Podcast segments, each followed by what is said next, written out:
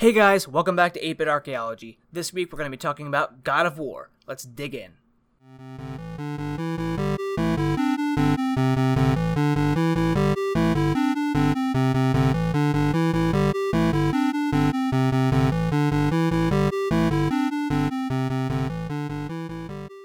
Hey guys, welcome back to the first official episode of 8-Bit Archaeology. We're going to be starting off the podcast by talking about God of War.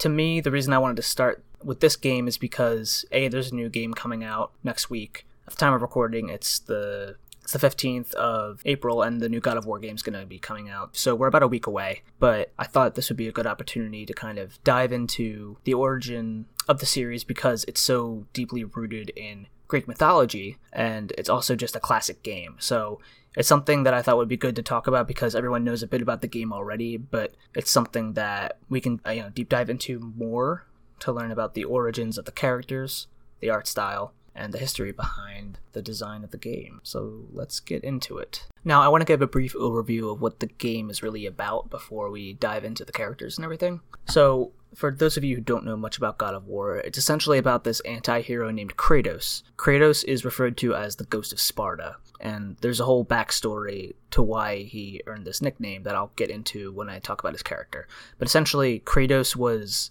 in the service of the god of war Ares.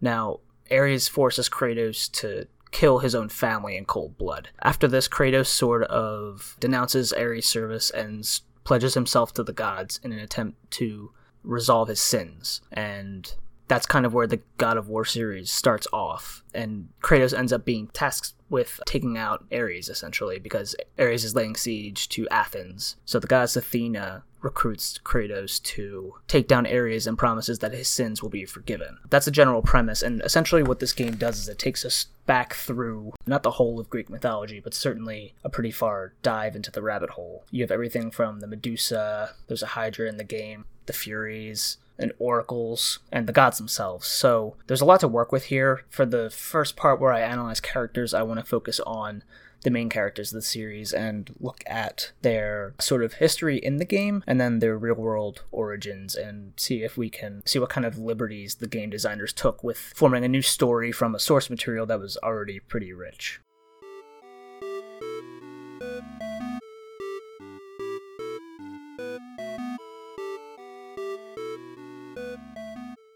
Okay, guys, so the first person that I want to talk about from the large roster of characters in this game is the Ghost of Sparta himself. Kratos. So essentially, what I've done is I've gone through and done research into the history of Kratos in the game, as well as in real world history. So I want to recap that a little bit and then kind of look at the parallels between the two characters and see, you know, what from his origin did we keep and what from his origin did we lose. So, in the game, Kratos is called the Ghost of Sparta, and he was the champion of Ares in this competition to search for this material called the Ambrosia. A bunch of other gods picked champions, and Kratos came out on top. Now, he was looking for the ambrosia to save his daughter, so he was able to save his daughter. But then winning this competition uh, led to Kratos becoming the captain of Spartan army. Now, Kratos was waging war across the country with the Spartan army and conquering, and he came across a band of barbarians. The barbarians overwhelmed his forces and him, and in his final moment of need, he prayed to Ares and pledged his service to him if Ares would erase his enemies. So essentially, Ares comes down, slaughters the entire army, besides the leader, and gives Kratos the Blades of Chaos. Now, essentially, this entangles Kratos with a pledge to Ares, and he, from there on, goes to commit countless murders in the name of Ares, and eventually ends up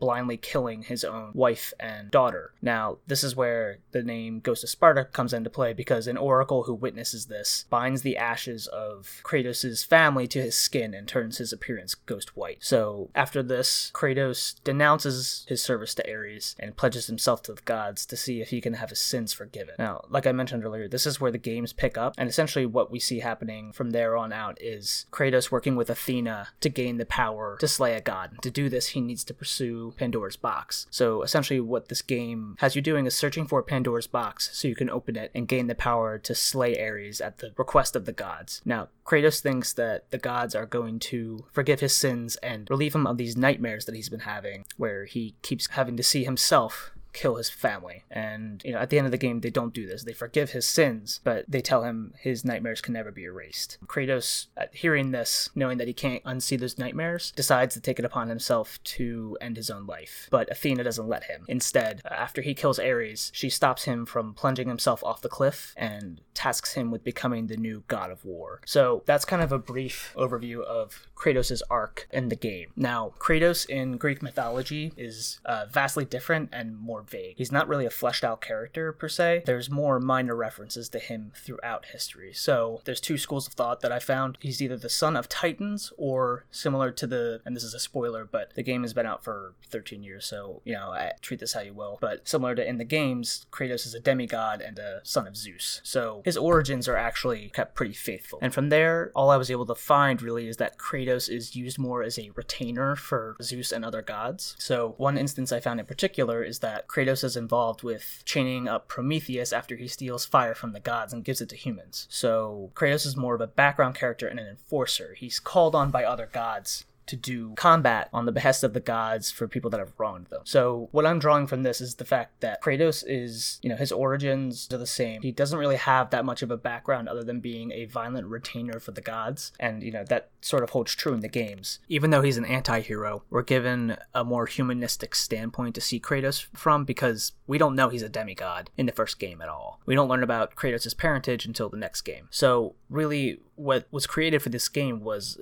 a Spartan anti-hero who essentially becomes a violent vassal for the gods. And in that in that regard, they kept his parallels with Greek mythology pretty accurate. I mean, obviously there's liberties taken with, you know, how he actually came to be in the service of the gods and his mental well-being and a lot more personality than than in any piece of mythology I could find even though he's just boiled down to a violent anti-hero but he's someone we can root for because he's been wronged by the gods. And we we as the player step into this guy's shoes and just get to you know hack away at everything that ares stands for and sends at us which is a fun trip in itself. But even though he's an anti-hero we're also kind of rooting for him because we want we want to see kratos get his revenge so that's sort of a peek into the psyche, the origin, and the motivations behind the main character Kratos. Now, I want to dive into some of the lesser known gods. Uh, I'm not going to cover every single one of them, mainly Athena, Ares, but those are really the key players in this game. So let's get into talking about their origins in a similar manner as we just did with Kratos.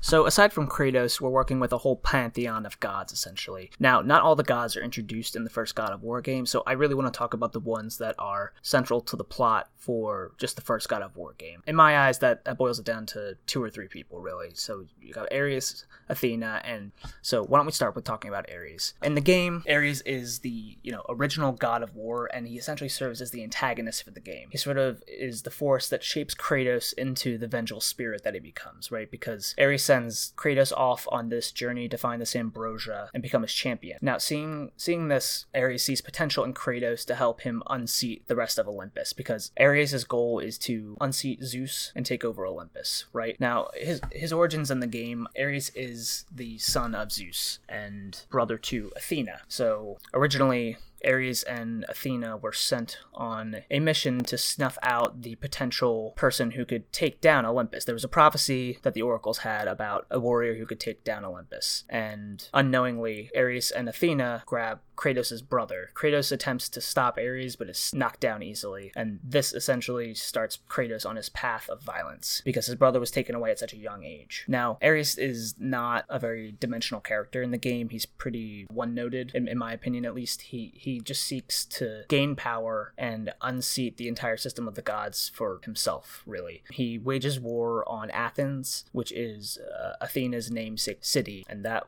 is what starts Kratos on his mission to take down Ares. It's also worth noting, too, that Ares was the one who provided Kratos with his original weapons, the Blade of Chaos. Later on, Kratos gains a set from Athena, but the origins of Kratos' weapons are from Ares himself. So Ares is sort of the force that starts Kratos on his journey and also gives him the power to eventually take him down. Now, in actual Greek mythology, Ares is actually pretty similar. He is also the god of war, and he's also the child of Zeus and Hera now, he's born after the war between the gods and the Titans, and is also rivals with his sister Athena.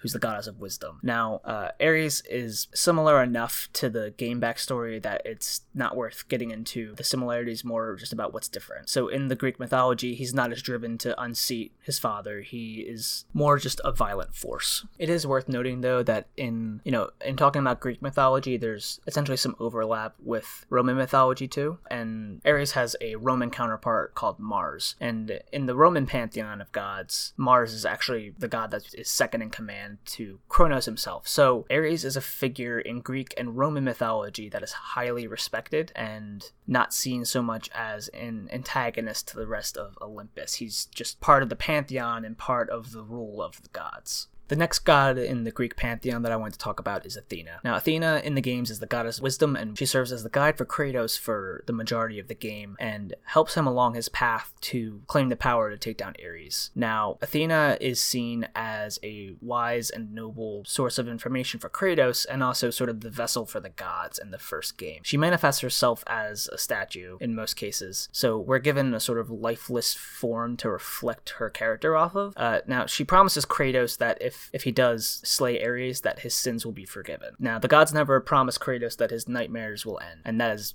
ultimately what Kratos was seeking was you know revenge on Ares and having his nightmares uh, taken away. But at the end of the game, Athena essentially tells Kratos that they can forgive his sins, but no man or god can take away the visions of the horrible things he's done. Now, in in my opinion, this sort of paints the gods as more, you know, they become they become more villainous as the as the games go on. But this is like the first glimpse into how ruthless the gods can actually be because they're, you know, they're treating someone who's doing work for them uh, as sort of still punishing him, which you know, gods have that sort of role in universes, right? They have the ability to judge others, they have the ability to cast judgment, and they, even though Kratos is doing everything that they ask, they don't want to completely forgive him of everything he's done or relieve him of all of his burdens. They'll forgive his sins, but they won't relieve him of his burdens. So, in this way, Athena is sort of a driving guide who is also a pivotal source of judgment for the character of Kratos. Now, Kratos goes to throw himself from a cliff at the end of the game, but Athena stops him and instead she probably makes the single most problematic decision she ever makes and decides to make Kratos the new god of war, which in the next two games leads to, you know, essentially the fall of Olympus. Now, in Greek mythology, Athena is painted in a pretty similar way that she is in the God of War games. She's the goddess of wisdom. Um, the city of Athens is named after her, as well as uh, the Acropolis and the Parthenon were built in her namesake. So Athena is a god in Greek mythology that is highly respected, seen as a, a force of good, and helps people make decisions that they may not be able to make themselves and need to rely on the wisdom of a god for. So I believe I believe in the first game we're given a pretty positive outlook of Athena until the end, uh, when Kratos isn't completely forgiven or doesn't have his nightmares removed. So there we kind of see how cold and harsh the gods can actually be. And then she also won't let Kratos end his life, and instead, in her own uh, vested interest, decides to put him on the seat of the god of war. So Athena is a pretty central driving force in Kratos' journey and in the plot of the game as well. So, on top of the pantheon of gods that we're dealing with in the roster of characters for God of War, it's also really important to look at the fact that a lot of the monsters and enemies in the game come from Greek mythology too. So you're looking at a lot of minor references, like Medusa is a boss fight, uh, the Hydra is too. Um, the Furies are a direct reference from Greek mythology. They're the forces who decide to join up with Ares in an attempt to take down and overthrow Olympus. And then you also have Orkos too, who is also uh, the oath oath holder or oath keeper for the Furies, who is a minor character from Greek mythology. So. Uh, my point in mentioning this is that the fact that the entire you know cast of characters has an origin in Greek mythology, which is pretty astounding to take a source material that has as much depth and as many potential references and deities and ideas in it and boil it down to a set of characters you can use to create an original story. And, you know, while the story of God of War isn't the most, uh, I don't want to say it's not creative because it is creative in a way, but it takes a bunch of these disparate minor forces and major forces and brings them together in a narrative that is original and interesting to someone who knows nothing about Greek mythology and to someone who knows a lot about it too, because it's a retelling of characters that you may or may not know, but in a completely new light. So in this regard, I think God of War is pretty interesting, even if the even if the characters can come off as one dimensional. Like you know, Kratos can seem very much just like Spirit of Vengeance the entire game, but he still has a very complex backstory to him, and that creates depth, right? And that's what a lot of us look for when we're investing in the story of a game. Is we want something we can relate to, and we want something that has depth. And in that regard, I think God of War does it more subtly than openly because a lot of times you just have Kratos on screen, you know, looking angry and bashing guys, but on the inside, he's clearly way more torn up. I mean, look at the nightmares he has, right? The, he's tormented by the thought of having to see himself re-kill his family over and over and over again. And that's something that we don't even want to see him go through. So the fact that we can take these minor and major characters and bring them together in a new way and appreciate them, I think is pretty amazing.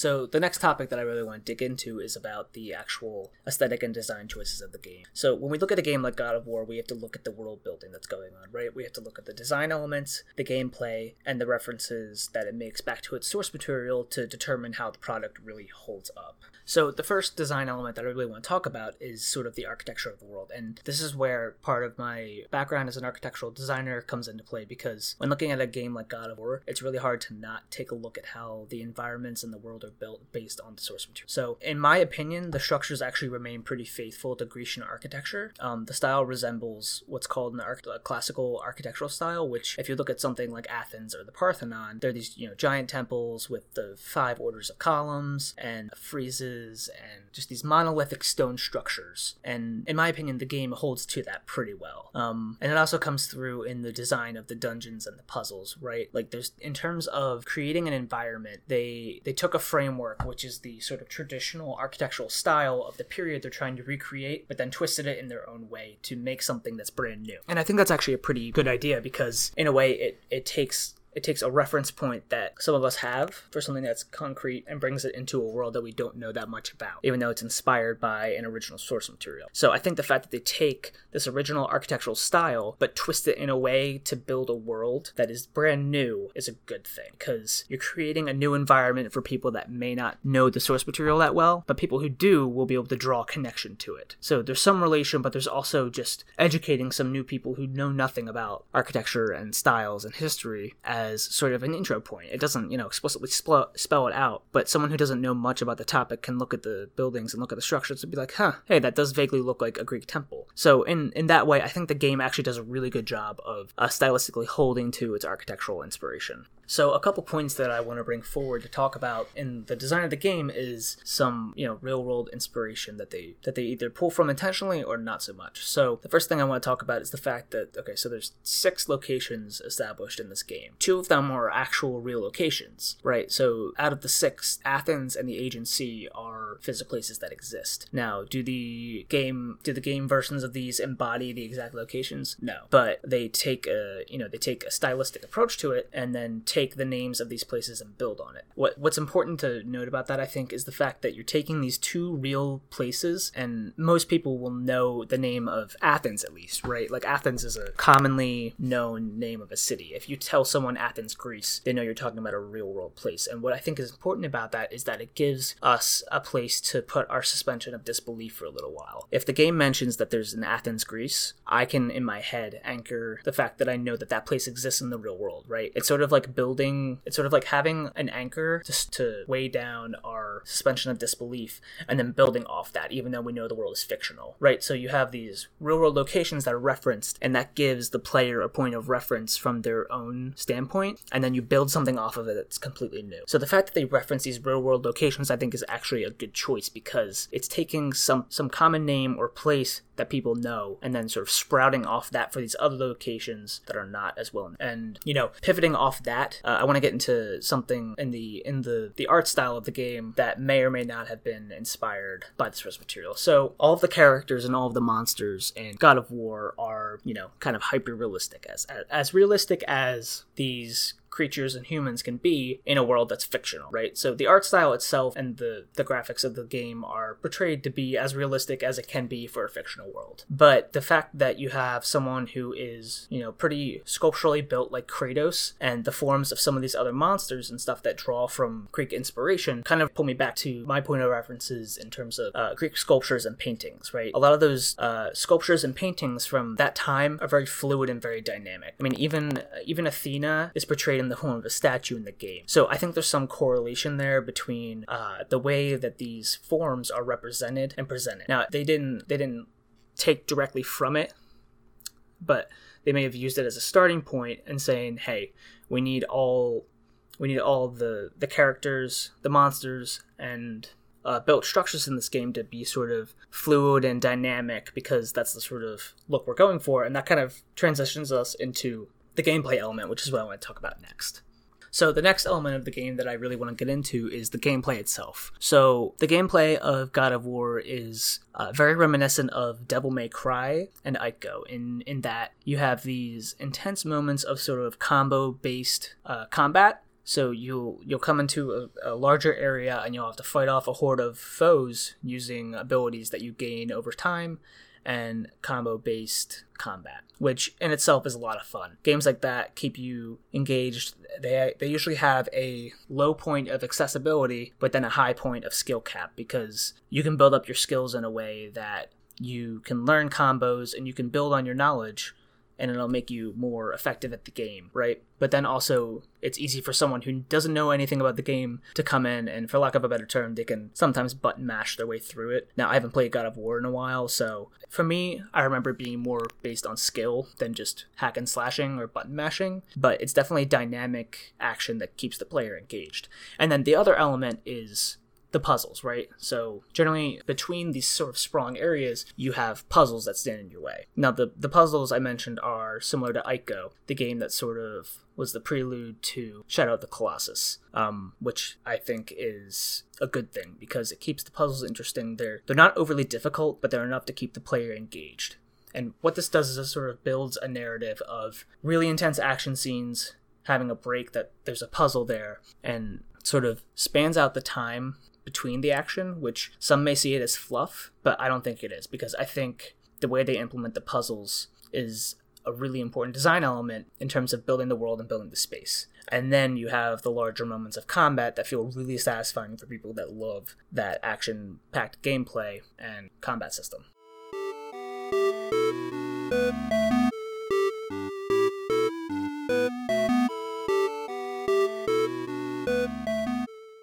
So this is where I want to start to wrap up the podcast. Um, when we look at the parts and of the whole, we see a conglomeration of design elements and features that pull from a rich and deep source material, but with an original story and a character who hasn't had a chance to shine before. The representation and design elements recreate the source material as realistically possible in a world inspired by fiction. The game is engaging and keeps the story and player going by immersing them in a world with familiar elements, but putting a fresh spin and dynamic design decisions in. I believe God of War is a representation of a time and a culture that strays far enough away from the source material material to have some original ideas, but ultimately still leans on its roots to build a world for the players to explore Greek mythology.